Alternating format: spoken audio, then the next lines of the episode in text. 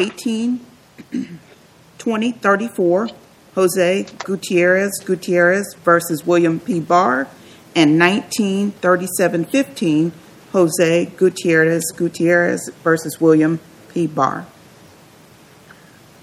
All right, Ms. Sharma Crawford, we'll hear from you first. Thank you, Your Honor. May it please the court. There are two separate matters before the court. The first is the reinstatement process that was utilized in Mr. Gutierrez's case. The second is the motion to reopen, which was filed with the immigration court in this particular instance. Now, Your Honors, I'm going to address each one of those matters individually, starting with the reinstatement process. Now, the reinstatement process is just that. It is a process. There is no new order that is created. Rather, the statute allows for the agency to reinstate a prior existing order. The courts have held that reinstatement proceedings comport with due process where there is due process in the underlying removal proceedings. Now, in this instance, while the reinstatement statute, which is found at 8 U.S.C. 1231, indicates that the underlying order is not subject to review or reopening, I would submit to you, Your Honors, that when you look at the plain language of 8 U.S.C. 1251A 2D, which is the final orders of removal. It's the jurisdictional statutes for final orders of removal. There is no disharmony between those two statutes. In fact, the statute itself, plain on its face, allows for constitutional questions and questions of law to remain within the jurisdiction of the court. Now, that is not an unusual position, and in fact, this court in Molina Juarez found specifically that, in the sense that in Molina Juarez, the issue that was before the court was whether the reinstatement provisions, the reinstatement statute, could be retroactively applied to Mr. Molina Juarez. And the court specifically found that 1252A2D does not strip the court of jurisdiction to address that question of law. In much the same way, the question before the court here is a constitutional one. And as I indicated, that the firmity of the reinstatement proceedings can only be measured against the due process the firmness of the due process that was found in the underlying proceedings. And when the record here is looked at as a whole, what the evidence provides is that there was, in fact, a very large violation of Mr. Gutierrez's Fifth Amendment right to due process. Now, while litigants in removal proceedings don't have a whole host of rights, what they do maintain and what the courts have repeatedly and consistently found is that they retain a Fifth Amendment right to a fundamentally fair hearing. I would submit to Your Honors that when you look at the record as a whole, and in particular the transcript of that hearing, what becomes evident is that there was a due process violation that occurred in that hearing. So much so that the order or the document that was reinstated through the reinstatement process is not even a court order. It is a purported order, but it is not one that was signed off by a judge. Instead, it was a document that was signed by a party to the litigation. Ms. Sharma Crawford, are we precluded under our case law from ruling in your favor here? I don't believe you are, Your Honor, because what I'm asking the court to do is, this case in some ways provides a case of first impression, because the issue of the constitutionality issue, can a due process challenge under the U.S. Constitution, is that still within the parameters of the court's jurisdiction? I don't believe there is any case that has found that it isn't. And in fact, I would submit to you that the plain language of 1252 A2D allows for constitutional claims, even where other statutes where other statutes strip jurisdiction, it allows. So you don't think that Laura Nieto affects our ability to rule as you ask? I don't, Your Honor. The question in Laura Nieto was not a constitutional one. The question in Laura Nieto was not a challenge to the fundamental Fifth Amendment rights that he had. Indeed, the question before in Laura Nieto was a motion to reopen sua sponte, and that the court has already found is because it was a discretionary form of relief. The court didn't really deem that to be a question of law. But in Laura Nieto, there were a number of factors that I think make it incredibly dissimilar. The first being that there was actually a valid order that was reinstated. We don't have that in this process that has occurred in these proceedings in Mr. Gutierrez's case. Secondly, the regulations that are designed to protect even the limited due process rights in the reinstatement process were not challenged in any way in Laura Nieto. So I would submit to you, Your Honor, that Laura Nieto is distinguishable wholly because of the issue that was raised in that case versus what is being asked to be reviewed here. The secondary part, and I do want to address this real quickly, is that there are regulations that under reinstatement should have been followed, which were also not followed because there was when you look at the regulations at 8 CFR 241.8, it requires the agent to actually go, and it says the immigration officers must obtain the court order. Doesn't say a copy of it, doesn't say what's in their court file. I mean, there's a regulatory requirement that they obtain the court order, and that points the agency directly to the court file, which again was not done here. So not only are there regulatory violations that occur with the process of reinstatement in and of itself, but I would submit to you that there's a constitutional breach that occurs that makes it fundamentally flawed on a base level in the underlying removal proceedings as well. Your Honor, I believe I would like to reserve the rest of my time unless someone has a question. Very well, you may. Thank you for your argument. Ms. Greer, we'll hear from you. May it please the court. I'm Christina Greer on behalf of the United States Attorney General. Your Honors, petitioner cannot challenge his 1998 removal order either through a petition for review from the reinstatement or through a motion to reopen with the agency. Thus, the court should dismiss this petition or those aspects of this petition for review. As for his challenge to DHS's reinstatement of the 1998 removal order, the court should deny his petition because DHS's decision withstands substantial evidence review. I will address each of these three orders chronologically. So beginning with the first, the 1998 removal order, to the extent petitioner challenges that order, he cannot do so in this petition for review. Under 8 U.S.C. 1231A5, review is plainly barred. The statute specifically states that once a removal order is reinstated, that it is not subject to being reopened or reviewed, and that there are no exceptions to this clear bar. And 8 U.S.C. 1252... A2D, which does provide or allows challenges to certain constitutional questions and questions of law in other situations where review has been stripped from the courts. This court has actually found that subsection does not restore judicial review in this situation. And footnote 4 of Laura Nieto, the court stated that 1252A2D does not restore review unless a petition for review was filed within 30 days of the original removal order. And here, that's not the case. The original removal order occurred in 1998.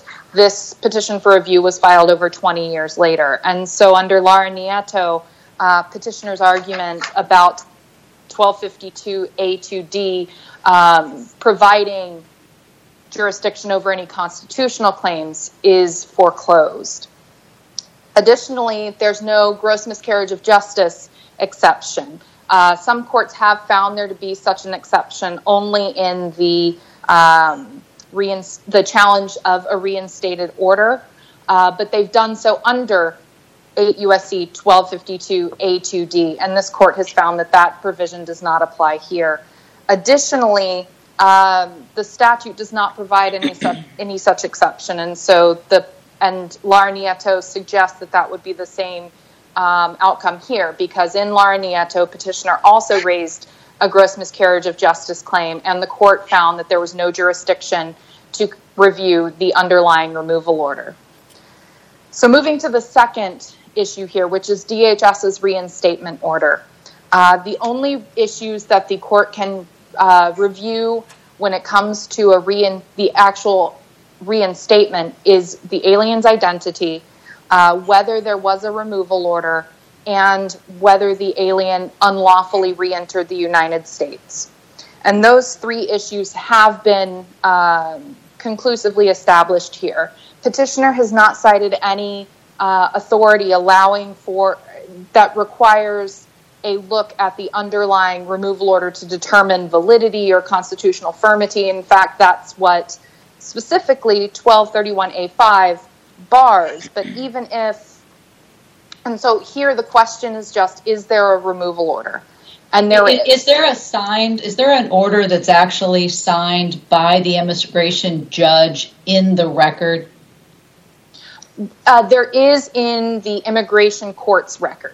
So there is an actual order signed by the immigration judge at page 465 or 466. One of the two, I apologize. 465 is the actual order signed by the immigration judge. The order at page 466 is an exact copy of that same order, but in a different handwriting, and obviously signed by a different person with the immigration judge's name. The order was the one that was signed by the immigration lawyer, the government's lawyer. Is that correct? And is that the one then that got sent to Mr. Gutierrez's lawyer? So what happened is at the hearing, this was a telephonic hearing. So the judge was in Chicago, and the Mr. Gutierrez and his counsel and the INS attorney were all in Missouri. And so at that hearing, for whatever reason, the INS attorney, at the instruction of the immigration judge, filled out the form as the immigration judge filled out the form, and then handed the removal order to petitioner. His counsel later received a mailed copy of the immigration judge's actual signed order. Okay, so his lawyer got the one that was actually signed by the immigration judge. Yes. Okay, thank you. And there's, it would be page 464. There's a cover sheet to that order showing that it was sent to the immigration attorney. And I would like to note that at page, in the reply, petitioner alleges that those two orders were submitted by petitioner, and that's the only reason they are in the record, and that's incorrect. The submissions by petitioner actually end at page 440 of the record, and the documents after page 440 are what was in EOIR, the immigration court's record. So all of those documents were maintained by the immigration court. And so it is true that it was this other order that was actually filled out by the INS attorney that was attached to the notice of intent to reinstate. However, to the extent there's any harm, it does represent adequately what the actual removal order said. It is identical in all respects. But to the extent there is an error, it would be harmless because all that would need to happen to remedy that error is for the court to remand, or if the court remanded, what would happen is DHS would attach the correct removal order. There's harmless error. There is a removal order here. And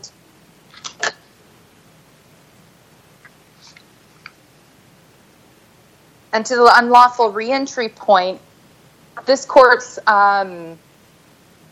the third aspect of the reinstatement analysis is that the petitioner actually did unlawfully reenter, and That is controlled by this court's decision in Terrazas Hernandez, where the court found that even a procedurally regular entry after removal is not a lawful entry because the petitioner did not seek consent to reapply for entry. And so finally, turning to the third order at issue here, that's the board's denial of petitioner's motion to reopen. The agency did properly deny this on jurisdiction grounds.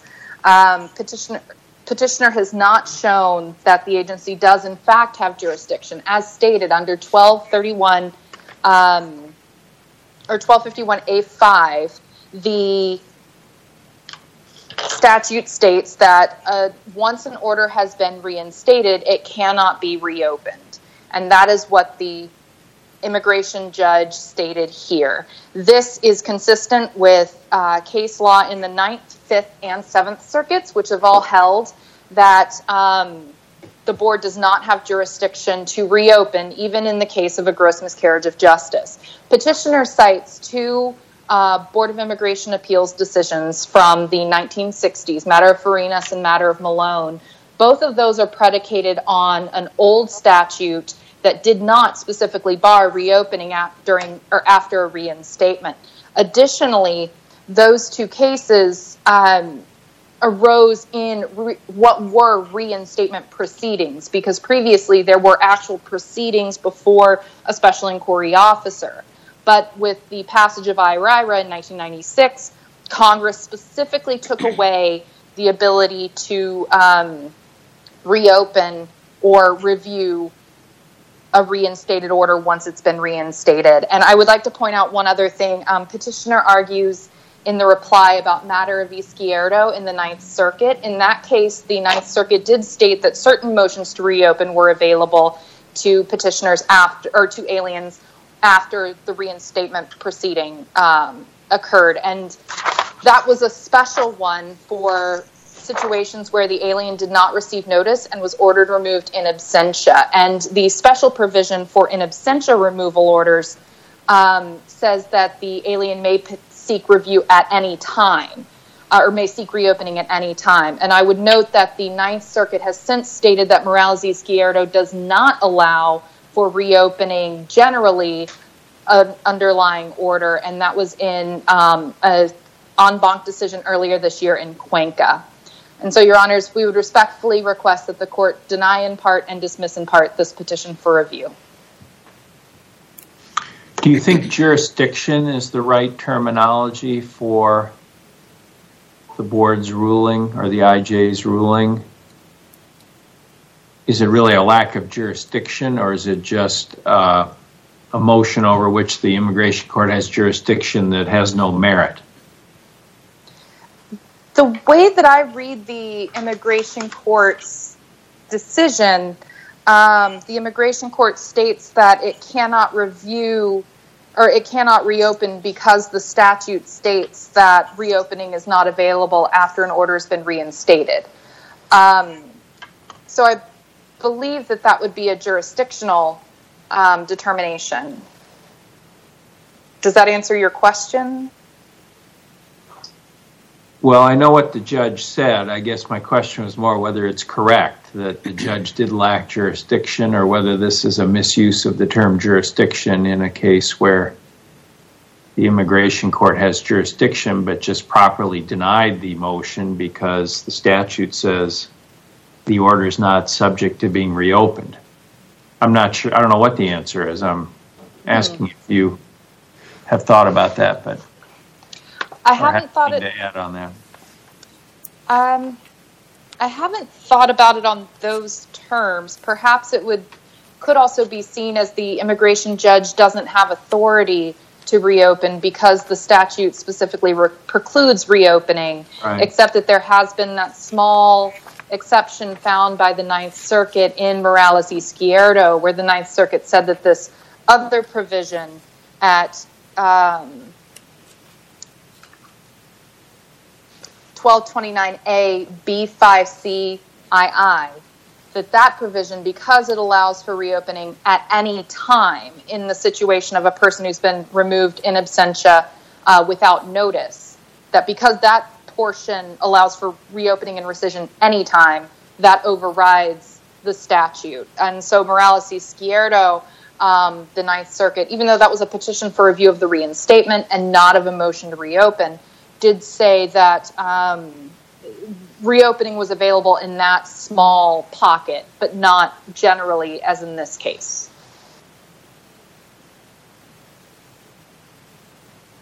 All right. Thank you for your argument. Thank you. Ms. Sharma Crawford, you have some time. We'll hear from you in rebuttal. Thank you, Your Honor.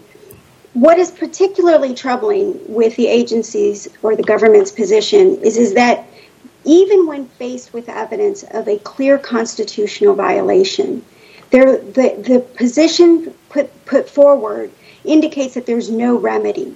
Now, if this court is to say that the plain language of 1252A2D does not mean what it means, and the use of the term constitutional issues is not clear, and instead a more generic statute of the reinstatement process, which doesn't necessarily say it cannot review the process by which the order was obtained. The issue becomes is that when you look at the reopening statute under 1229A, what you find is that there's a bit of a limited limitation in the words, in the sense that the only time they use the term rescission is in the context of an in absentia order. But where an order, let's say there is a constitutional violation, and you seek to rescind that order based out of because it is born out of a process that is not constitutionally sound. If we accept the government's position, that would mean there is no legal remedy for that posture of a case. Clearly, Congress could not have intended that, because if it did, it allows for the misuse and the misconduct that occurred in this type of a case, in Mr. Gutierrez's case. We know there was ineffective assistance of counsel. We know that because by the record taken as a whole and the statements of both Mr. Gutierrez and Ms. Gladney, we know that she did not properly advise him of what it is that he was giving up. He had no idea. And as the court in North Carolina, when addressing a similar issue in the context of an illegal reentry case, said ministerial representation is no representation. And that's what happened here. So you have a situation where we have evidence that clearly points to an ineffective assistance of counsel. It is a fundamental violation of Mr. Gutierrez's Fifth Amendment due process rights.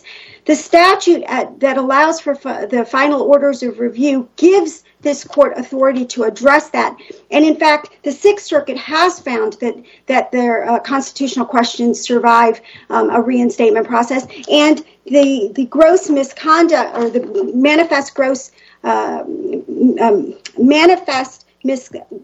gross miscarriage of justice, that I would submit to you a constitutional violation has been shown to survive in both the Ninth Circuit, the Third Circuit, and the Fifth Circuit. So the question that's before this court is different than what the current precedent is, and I would ask the court to review it for the constitutional question that is being brought forth. All right. Thank you for your argument. Thank you to both counsel. The case is submitted, and the court will file an opinion in due course.